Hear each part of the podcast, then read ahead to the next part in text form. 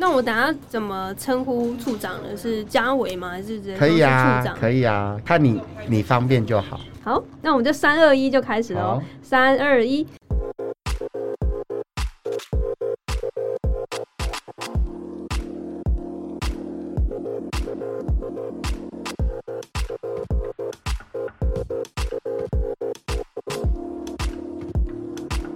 欢迎回到《谁想回家》非典型录音现场，我我是主持人脑科学的妹。那这个节目呢，就是主要是采访一些回家创业啊、工作的女性或是年轻人，聊聊他们的故事，还有提供一些正在考虑要不要回家的一些听众一些方向，还有分享。所以，如果你是想要回家的青年，感到彷徨，甚至你身边有一些亲友正是家里人也想要回家的话，可以把这个节目分享给他们。那所以喜欢的话，也记得订阅我们喽。所以今天这一集非常开心的邀请到这个嘉义市政府的社会处的处长嘉伟。那因为我参加了家有设计城市新活力的竞赛，非常幸运的就是有入选到这个最后决选的团队。非常感谢嘉义市政府给我这样的机会，所以也特别邀请到了处长，也就是这一次竞赛的主持人来聊聊这个竞赛的主要的理念。也许你也是一个想要创业的一个年轻人，或者是你是二度就业的妇女，希望透过这样的分享，也可以鼓励你来参加这样的竞赛，也许也会推动你一些动机，还有一些动力，然后呢，就开启了呃启动梦想的第一步。好，那我们就先来欢迎一下嘉伟，嘉义市政府的社会处处长。Hello，玉梅好，各位听众朋友，大家好，我是嘉伟。好，我其实非常的紧张哦，因为对啊，我怎么发现你今天有点紧张？哇，这早上就是录录了那么多的节目下来，我就觉得啊。然后就是处长来，我觉得还是会非常紧张。但是呢，我没关系，我今天就是鼓起勇气，我开启我的梦想的第一步，就是先来邀请一下，就是社会处的处长嘉伟来帮我们分享一下，就是当时在举办家有设计城市新活力这个比赛的创办的理念的是呃怎么样的一个故事？因为其实我参加的是第二届嘛，对，是非常非常新的，所以如果你听到这个节目是很幸运的。好，那先来请处长聊聊一下这个理念是什么。OK，好，谢谢玉梅吼。其实，呃，这个计划对我来讲也是一个新的尝试啦，因为大家都会想说，诶，创业关社会出什么事情？尤其是女性的创业。但是当初在想这个家有社企城市新活力这样一个计划的时候，其实某种程度而言，我们是 focus 在社会企业这件事情。那当然，社会企业可能还很新，大家还不太了解。我想我们等下可以多聊一点点。可是整个的脉络其实可以是从我们在发想这个计划的时候，可以是从呃，也也许说是我自己本身的经验，我本身自己过去的这个背景也好，或者是说从一些现实的这样子的一个角度来看哦。那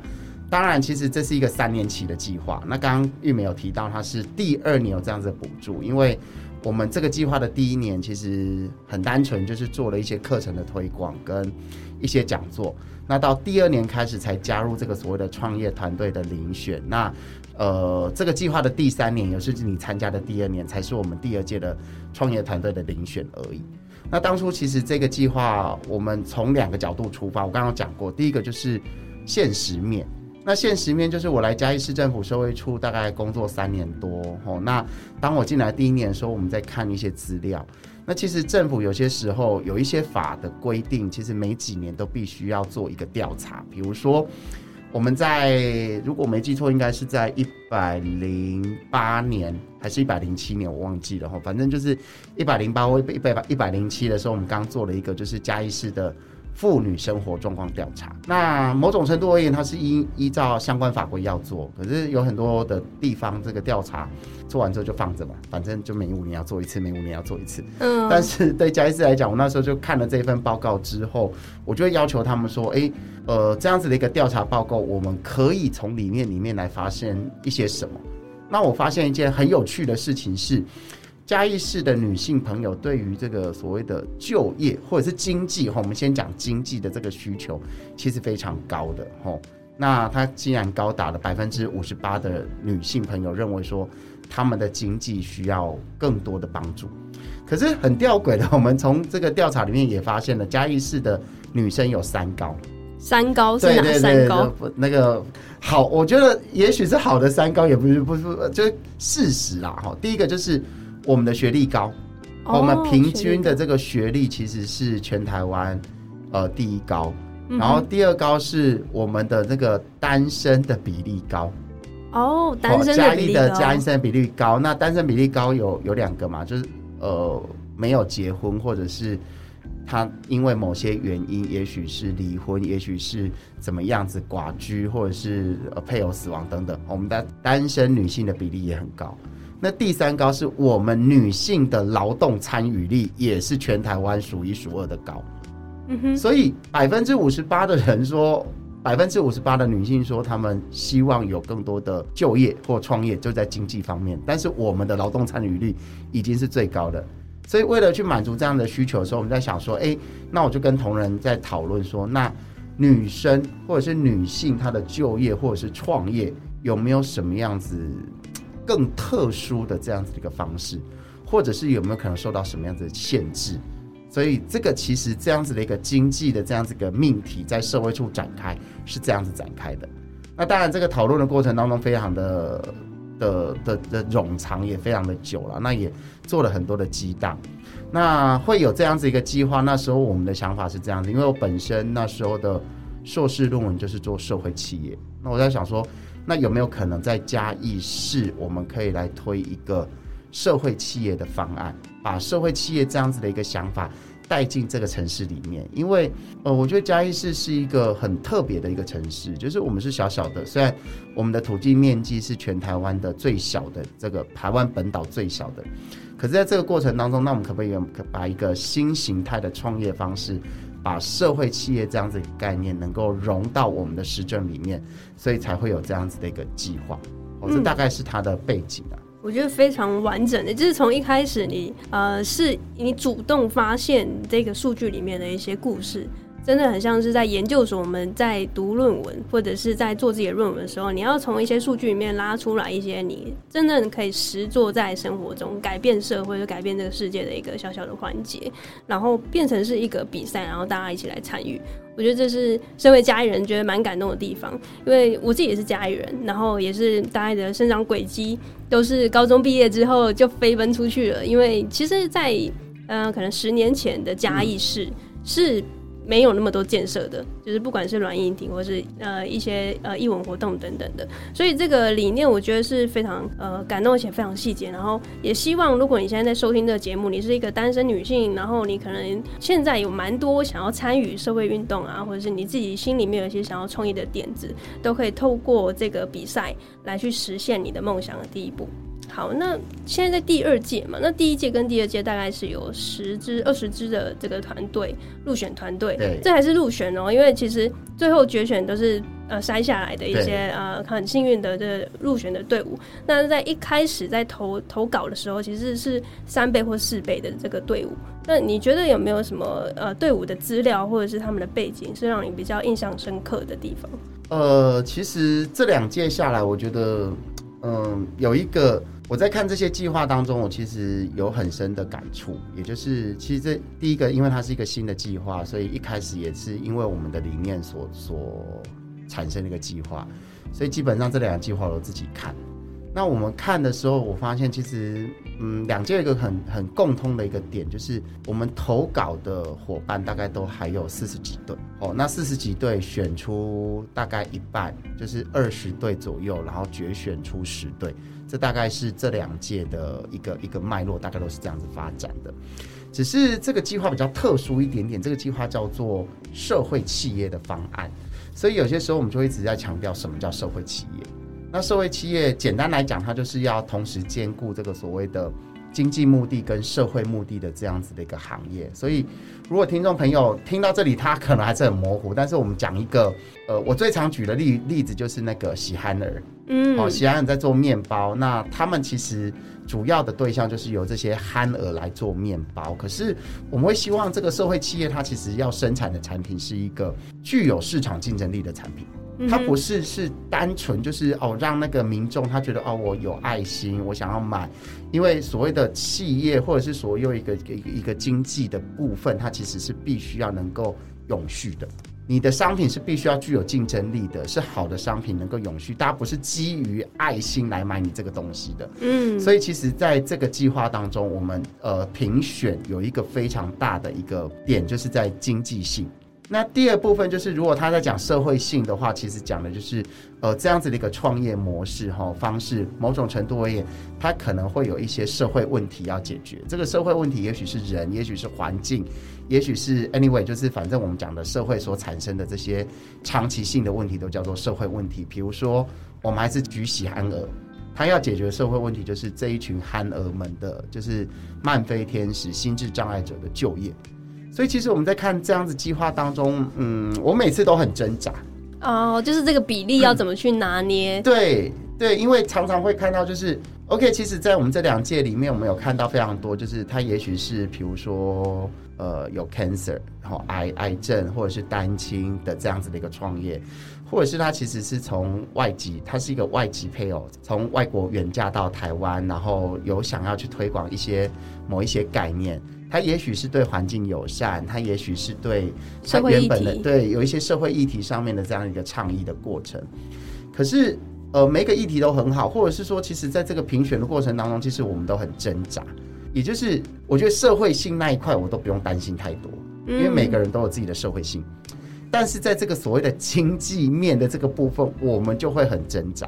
那个挣扎点就会来自于说，我要支持下去的时候，那它到底能不能够变成是 dream come true 的这样子的一个过程？嗯，也就是我们一直在评估说，这件事情到底可以做多久？哦，这件事情到底可以做多久？或者是说，如果我们讲说它是社会企业的话，我们当然就希望它能够永续下去。尤其是这个计划，就像刚刚玉美所讲的，它需要走到最后要去做。盈利是要去做商灯，那我们其实就会一直在想说，那我怎么陪伴他走下去？所以其实在这个过程当中，我们也看到，其实对我来说，我觉得那个感动点是在每一个阶段都有不同的感动点啊。也就是，比如说在简报的时候，你会看到那个呃，也许是中高龄的失业者，或者是中高龄的丧偶者，对不对？他曾他可能会跟你讲说，我一辈子都没碰过 PPT。哇！我一辈子都没写过企划鸡皮疙瘩起来了。对，但是我要来这边做这件事情。那当然，我们也看到那种很年轻的创业者，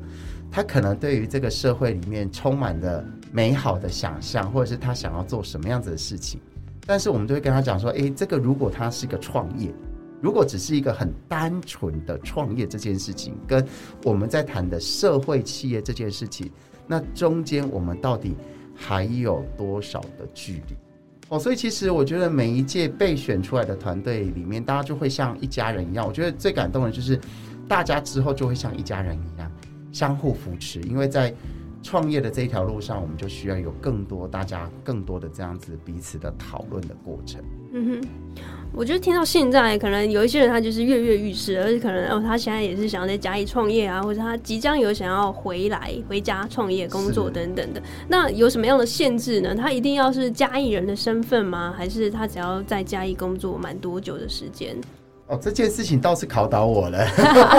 我我我记得最大的限制应该是未来你的创业必须在嘉义。我我记得在规范里面没有去限制到说。只有嘉义人要才能够来投啦。嗯我记得当初的这个比赛的规定是说，你团队里面一定要有一个女生。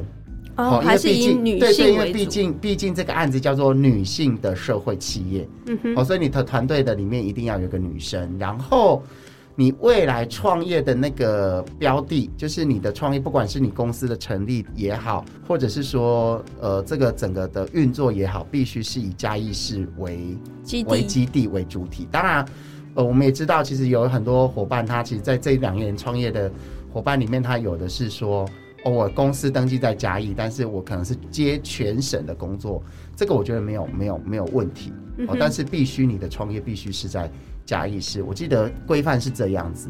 而没有去规范说，哦，你一定要几岁啊，或者是怎么样子？对，嗯，我觉得这个其实是给嘉义市蛮多新的想象跟希望，因为其实蛮多人会觉得说，哦，嘉义市它小小的。然后或者是我就是养老的城市，或者它步调很慢。其实年轻人真的是不太想回家，所以那时候我才取这个名字。谁想回家？就是真的，我内心的想法就是如此。那我们大家也许可以聊聊，为什么我们后来都转念了？就是哎，觉得嘉义它其实是一个很很有前瞻性的城市，然后它也许反而是很适合年轻人发展的一个城市。好，那刚刚讲到说，其实这个家有设计、城市新活力都是比较多是以女性的角度。那希望就是从这个比赛注入一些女性创业的一些力量注入之后，你觉得它会是未来会是什么样的一个风景，会是什么样的风貌？会反映在数据上面吗？有没有可能三高它就降下来了等等之类的？其实我觉得这个三高没什么不好啊，就业高、单身比哎单身比例高，好像跟我的社会处有一点 不一定。Anyway 啊，对大家要拜托。如果到了适婚年龄，要多结婚，对，因为少子化是国安议题。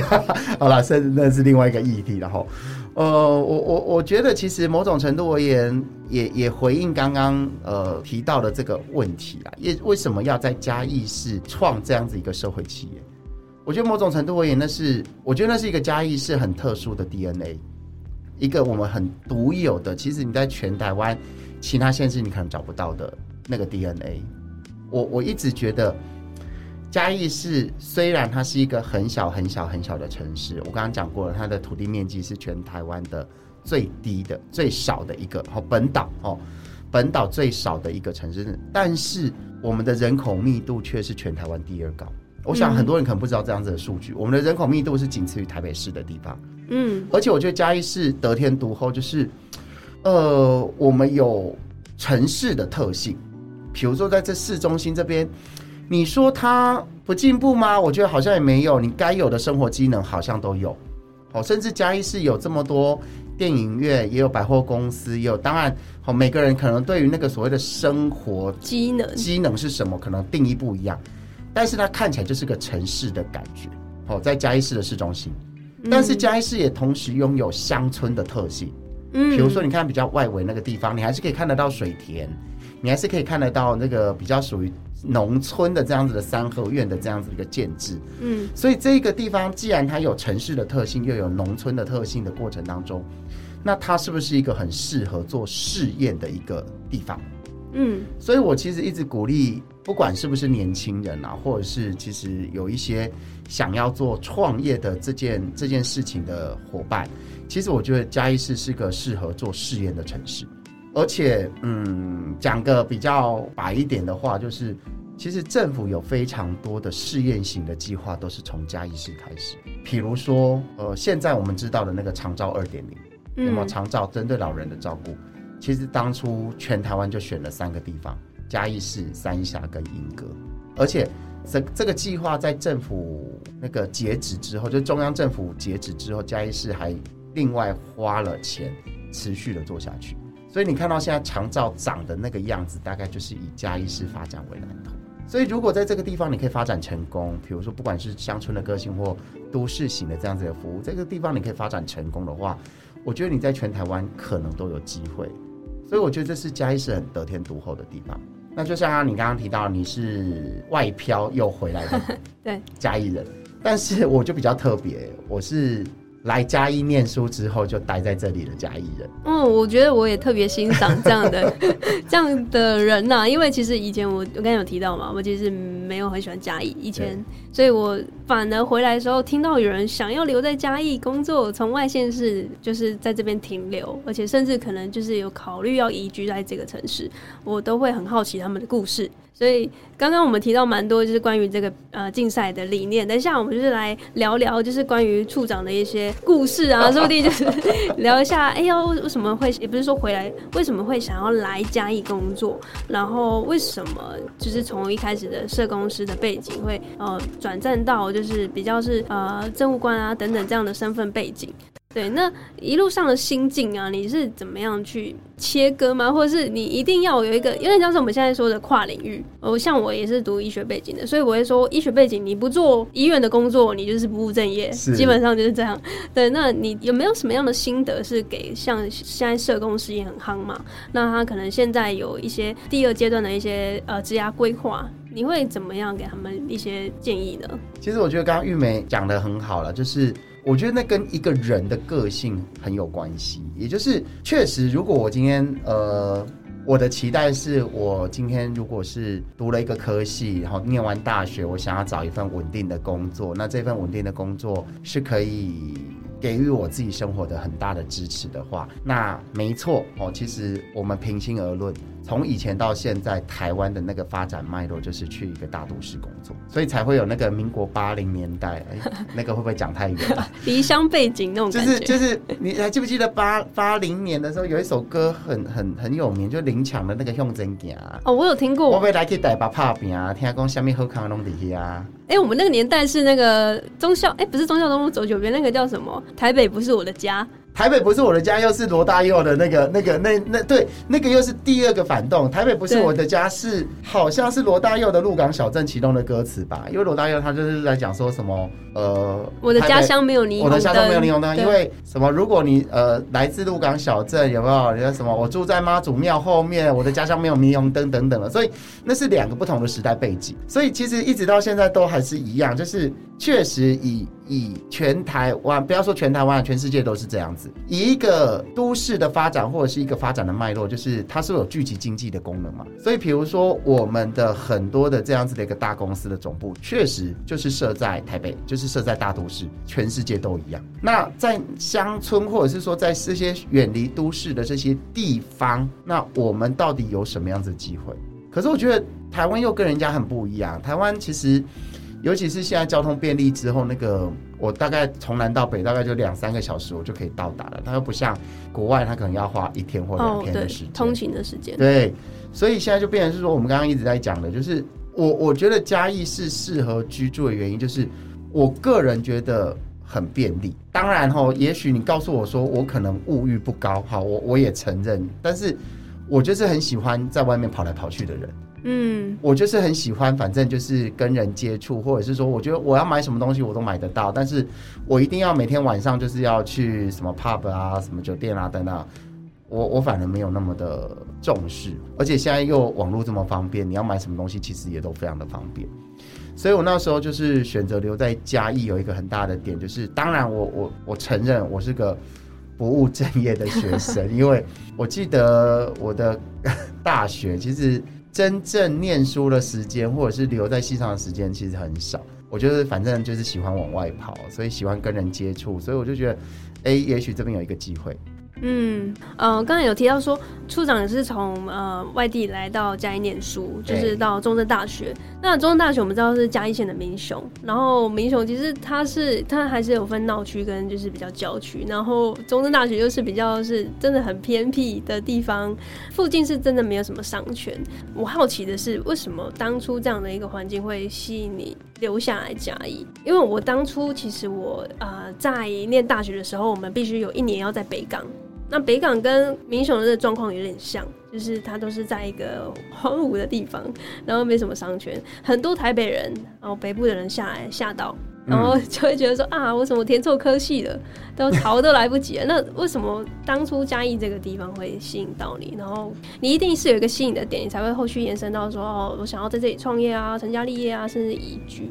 我觉得一个很重要的契机点是，因为我本身是念成人教育跟社会福利的背景，然后我那时候又挑了一个比较冷门的领域，叫做社区。社区哦，那时候地方创生可能这个概念还没有这么的盛行。对，尤其是那时候所所谓的社区是说，不管是成教好了哈，成人教育的领域，其实我们有那种呃，它有几个不同的概念嘛，一个就是要去做成人教育，就是要去公司做 HR，哦，好，它其实就是去做人资的，有这样子的一个领域。一个是跟教育行政比较有关系的，一个就是社区教育或社会教育，嗯比如，说我们听到的那种社区大学。嗯那当然，确实哈，社会教育这件事情好像很重要，但是真正走这个领域的人就很少。嗯哼，那社服的领域也是一样，我们在讲社会工作有三个工作方法，一个是个案，就是我真的对一个一个人哦，或者是一个 case，我就是 one by one 的再去去协助他。另外叫团体，就是把一群同样的人拿来找来聚集做带团体。嗯，那第三个叫社区工作，然后也很奇怪，就是社区工作永远做的人就很少，所以我那时候就挑了一个很冷门的领域社区，然后你是不是天生有一些反骨的基因在？没有，我入在你的体内我我就是喜欢跟人接触嘛，我就喜欢跟人接触嘛。那我就挑了这个领域之后，那老师好像看到宝一样，就是哇，去到哪里就当又是年轻人，对，去到哪里就带着我。所以我记得我在大学的那段时间，就是常常就是上山下海啊，那常常也不是也不不这样子会不会害到老师？常常就是老师要去哪里做研究或干嘛就跟出去啊，你就有借口就不上课啊。所以我们常常就是我们就是最疯狂，就一天来回。我就那时候印象很深，一天开着车跟着老师来回义竹跟阿里山，哇，对，嘉义的山跟海这样子，所以就认识很多人。我就觉得这样的人情味是有趣的。好，那当然也在里面找到自己好像可以切入的点。嗯哼，所以坦白说，那时候的留下来，是因为我找到了我的兴趣，我找到了我的切入点。嗯那当然，我的个性其实如果拿到哪一个县市去，也许我在那个地方找到兴趣，找到切入点，我觉得我也会留下来。嗯，对，所以那时候其实上天就是有一个很很巧妙的安排，让你能够在这个地方服务。那那时候也也当快毕业的时候，就是我研究所快毕业的时候，就遇到一个比较比较大的事情，就是那时候八八水灾。嗯所以那时候八八水灾也因为，比如说自己跟社区很熟，就是上山下海，所以就看到有很多的需要自己被自己认识的地方，对自己认识的地方可能需要被协助，所以那时候也展开了一些新的尝试，比如说我们那时候就在做客服啊，然后希望用一些不同的客服的方式等等的这个过程，所以也促使自己留下来了。那当然我有没有离开过？我确实有离开过。从我大学毕业，呃，研究所毕业之后，在嘉义短暂工作之后，我曾经有一个机会去家福中心。那时候去家福中心有一个很大的吸引力是，我是希我是要被外派，外派是到台湾我要去国外工作，哦。我要去国外工作，所以也是社区工作，就觉得很有挑战性，所以就短暂的时间去国外。哦，那那那两年，那但是只有短短的两年，那那那两年其实那个生活就不能说很惬意，想想很惬意，好像要被骂，就是 因为你在国外工作，确实啊，人家管不到你啊，嗯天高皇帝远，你只要把成果拿出来就好了。嗯可是那两年真的也是在那种很大的压力之下，因为你在国外人生地不熟的地方，你必须要去开疆拓土。嗯那一直到三十岁那一年，就突然间就觉得，哎、我好像三十了，那我还要再这样子继续漂泊漂泊下去吗？在国外这样下去，所以那时候就是想说，哎、好像自己有一些想法，那就回来创业。哦，所以我我我承认，我其实当我从家福离职到我创业，大概有半年的时间，那段时间其实很慌哎、你根本不知道你要做什么，然后你根本每天就是就是觉得，哎、自己好像突然间解放了，像游魂一样，你知道吗？然后吃着老本，然后一直在想着说我可以做什么，我可以做什么，我可以做什么，然后才决定吼，其实也找了很多人来聊，然后也找了很多地方去看看、去走走，然后那时候才觉得说，诶，我好像可以去做一个跟我之前的生命历程有关系，就是我就是熟悉社区。那我那时候走到找到的 key point 就是觉得说，我们有很多的社区，有很多的协会，有很多的人民团体，他们自工人力是充足的，他们其实很想做一点事情，但是他们不会写计划，哦，这个很重要。对，嗯他们不知道怎么申请经费。那我们可不可以来做一个 manager？桥梁这样子。对，做一个专业的管理顾问。那我的管理顾问，就你看嘛，有很多公司它都需要聘顾问嘛，对不对？嗯因为他其实就是要去帮公司做一点诊断，做一点他们未来发展的建议嘛。嗯那那时候我们所做的顾问就是帮社区或者是帮非营利组织做，所以那时候我就这样创了一个社会企业，就是跟嗯这件事情有关系的。那也因为我创了那个社会企业之后，来慢慢的在嘉义，然后开始有发展，认识更多的人，那就这样一路下来这样子。嗯，我觉得刚刚有讲到一个非常关键的点，就是处长是从中正大学的时候，你就开始上山下海，跟老师啊、同学啊，然后去找寻自己的热忱。我觉得这个我我跟处长分享一下，我是跟你完全相反的，因为我在大学的时候，我就是被教育说我就是要把课业的事情顾好，嗯，所以我少了非常多探索的机会，所以我很慌的那个时期就是在毕业的时刻。那我相信，如果你现在在收听节目，你是大学生，那或者是研究所，你即将要毕业，有一个毕业前的那种恐慌症、恐惧症、焦虑症，就是这样来的，因为你前面你没有探索过嘛，所以好像你毕业你就赶快要找一个就业的地方，就就要定下来，你就会很慌，因为你根本不知道你自己喜欢什么，你想要什么，然后甚至你想要的东西，它可能不会赚钱，可能一开始对社区很有很有热忱，但是它不赚钱，或者是不是在当下大家最夯的领域，所以里面的资源是很少的。那你会愿意投入你的全身心在这个陌生未开发的领域吗？那这个是我们年轻人比较呃，现在就算很多资源，我们都还是会觉得非常的慌张。然后也是我开这个 podcast 的节目的宗旨之一，希望就是有人想要回家一创业，会有一个啊借鉴啊，或是一些故事可以分享。其实我觉得讲的很好，因为我我们自己都在想这件事情，也就是为什么我们进到市府之后，因为其实。这几年嘉义市政府用了好几个，我们都说自己不怕死，就是用用了好几个这种四十岁左右、三十几岁不到四十岁左右的这些局处长。嗯，那当然这些人，呃，说白了，其实都叫做政务官啦。哦，就是我们确实不是公务体系上来的，所以我们进到嘉义市政府之后，我们其实一直在谈一件事情，就是我们希望给机会。你不需要怎么样子，但是我希望多跟你聊，多跟你谈一些你的未来生活有什么样子的可能。这大概是我们对于目前这个所谓的年轻人的培养有一个很重要的脉络，就是这样子。那这个脉络就来自于那种就是我们自己的过往的生活经验。诶，我就是觉得我以前玩了很多事情，那去尝试过，我才会知道哦，这个我喜欢，那个我不喜欢，那个怎样，这个怎样，这个怎样。所以，因为我们以前有太多这样子的机会了。所以我们才会，当我毕业之后，我就很清楚说，OK，我可能的选项是这几项。可是现在看起来就是资讯更发达了，对，资讯更多了。可是对于年轻人来讲，该怎么样子来做选择？所以我其实，或者是说，因为我们资讯发达，有些时候我们很容易就可以得到资源或者是资讯。可是我常在讲一件事情，我一直在 challenge 一件事情，就是。我其实有时候出去跟大学生或高中生聊的时候，我都问他们一件事情：我说，你们觉得你们现在资讯的取得方便吗？大部分人都跟我点头。可是我都会再反问他们一件事情：我说，那你们觉得你们取得的资讯是有用的吗？也就是，也许现在我们取得资源或资讯太方便了，所以你都会觉得哦，没关系，我要的时候我再来找就好。可是每次等到我那个我要的时候再来找的时候，你就会怎么样？你就开始手忙脚乱，所以倒不如呢，你可以事先先累积一点，我有什么东西，我觉得那就是我自己的生活经验。我在大学的阶段里面，我们已经累积出很多那种，我可能可以酝酿，或者是我说哦，我们可能得到的这个东西可能是什么，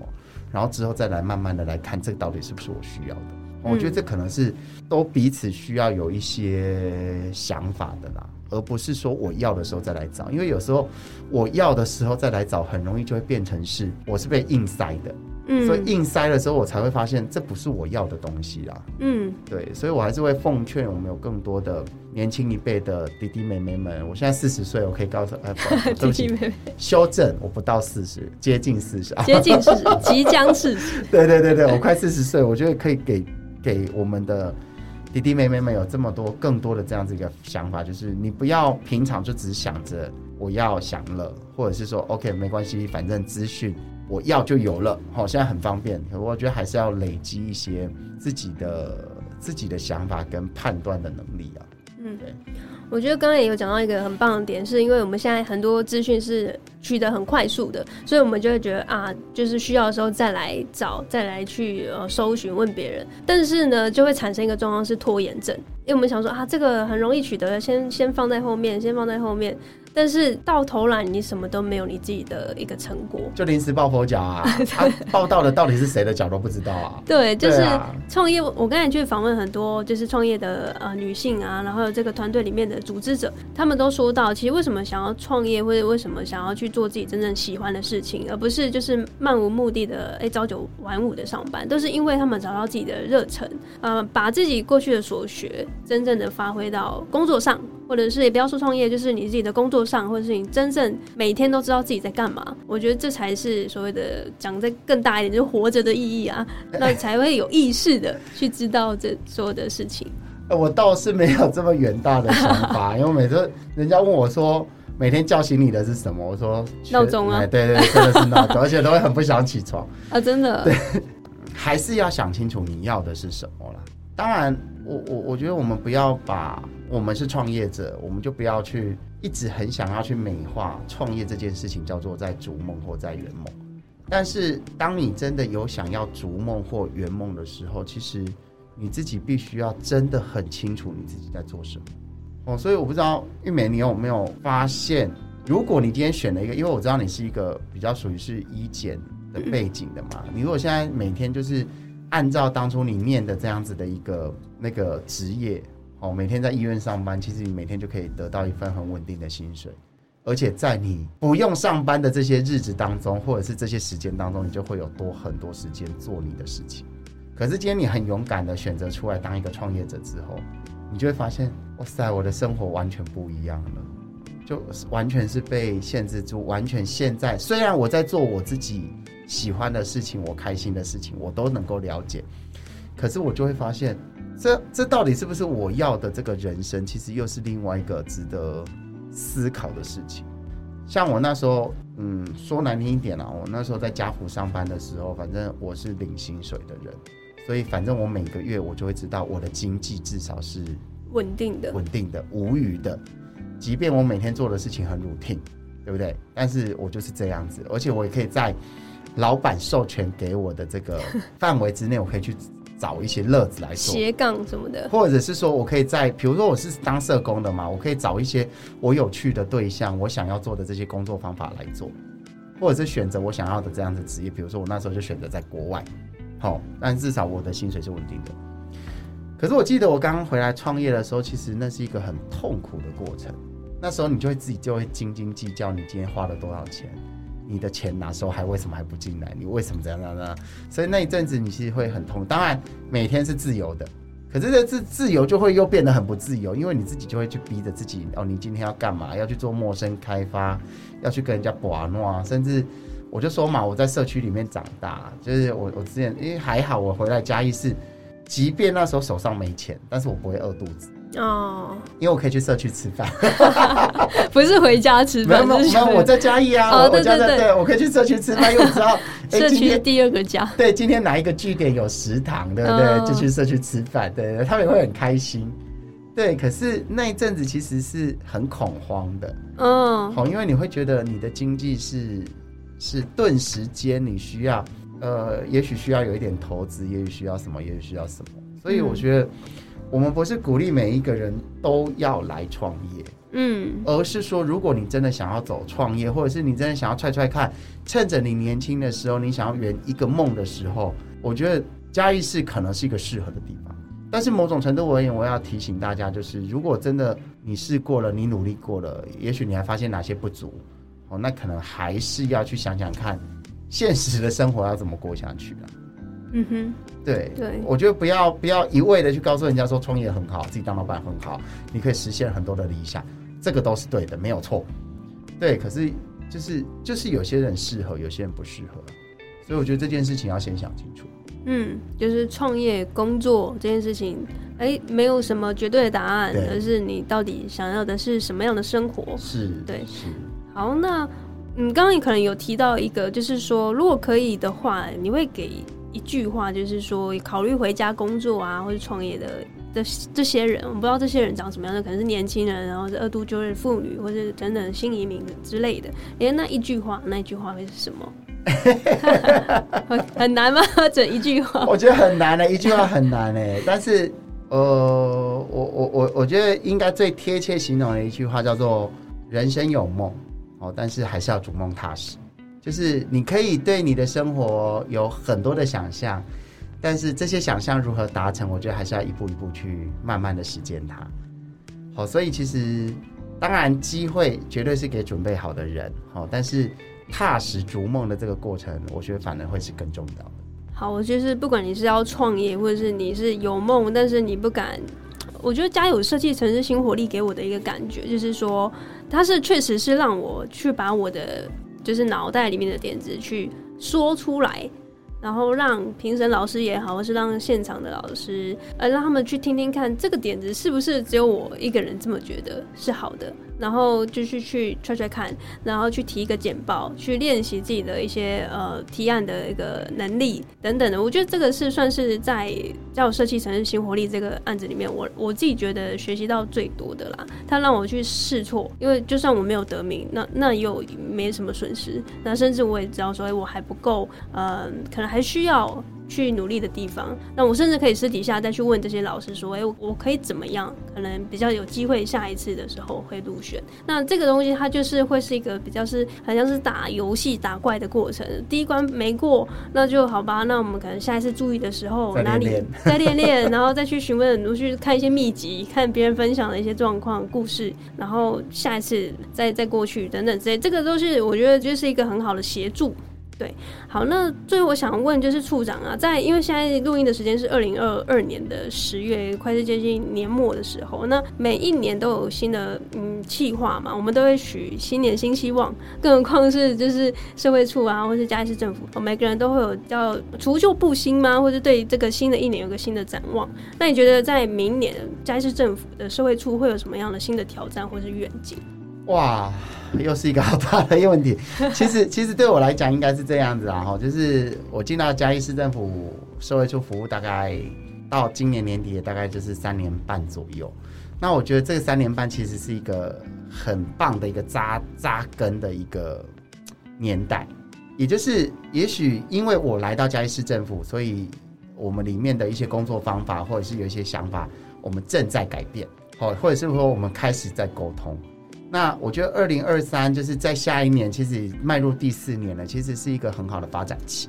也就是以以家有社区这个案子来说，其实我我刚刚说过，它是一个三年期的一个方案嘛，对不对？那今年走了第一个三年之后，哎呦，我们好像建立了一点模式，但是我觉得这样子的一个模式不应该就一直被延续下去，即便它是成功的，嗯，所以我们应该来谈谈说，哎，那在这个过程当中，我们应该要如何去进阶下一步？好，有没有更多的方案类型？有没有更多的方法？从我们的这几年的经验当中，有没有更多的看见或学习？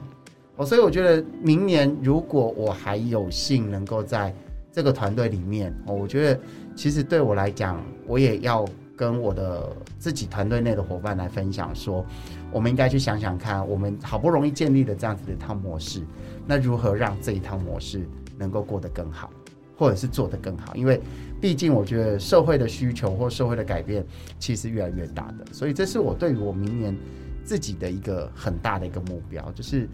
也许应该是到了那个就是稳定发展期的比较属于后期的那个阶段，去试着调整看看有没有更好的工作模式的这个过程。嗯，我觉得这个 这个真的很翻新。我所谓的应该是也是大部分人对于公务员或是这政府官员的一些旧的模式，然后就是好像就是。百年如一日啊，好像都没有在进步啊。但是透过这个分享，可以知道说，至少就是处长这边，加是政府，他们每一年都会就是期许自己，或者期许团队、同仁伙伴，都会需要就是每一年会有新的一个进化，二点零版本、三点零版本。那这个是我觉得是从自己出发。啊，大致城市国家，那每一个人进步一点点，那这个城市就会进步更多。所以我觉得这个城市的进步，就会让啊想要回家的人看见，发现哦，原来我的家乡是这么的棒，这么多的资源，然后我不用再向外寻求的时候，那这个嘉义的年轻人也许就会想要回流。那甚至在呃嘉义这边读大学呃外地的学生，那他也会有机会留下来。好，那感谢嘉义市政府的社会处的处长嘉伟。然后我即便到现在还是非常紧张，但是我觉得 其实很开心，我也是跨越了我自己的舒适圈，然后呃很开心跟处长有这样的访谈的机会。那也期待明年呃嘉义市有更棒的发展。好，感谢处长。OK，谢谢。感谢你的收听，我们就下集见喽，拜拜，拜拜。嘿，感谢你的收听！现在我们推出好想订阅付费服务喽。疫情之后啊，各行各业皆面临着数位转型。那到底什么是数位转型呢？因此，我们希望能够集结女性创业、还有网络行销、边旅行边工作等三大议题，汇整每月最精华的内容和干货给我们的女性创业家们，在工作跟生活忙碌之余，能够掌握第一手的数位时代资讯。每个月只要二九九。一天不到十块钱，就可以为自己的事业加装一对美丽的翅膀。心动了吗？现在直接到 Pocket 节目的说明栏里面找到订阅链接，那我们就在订阅里面见喽。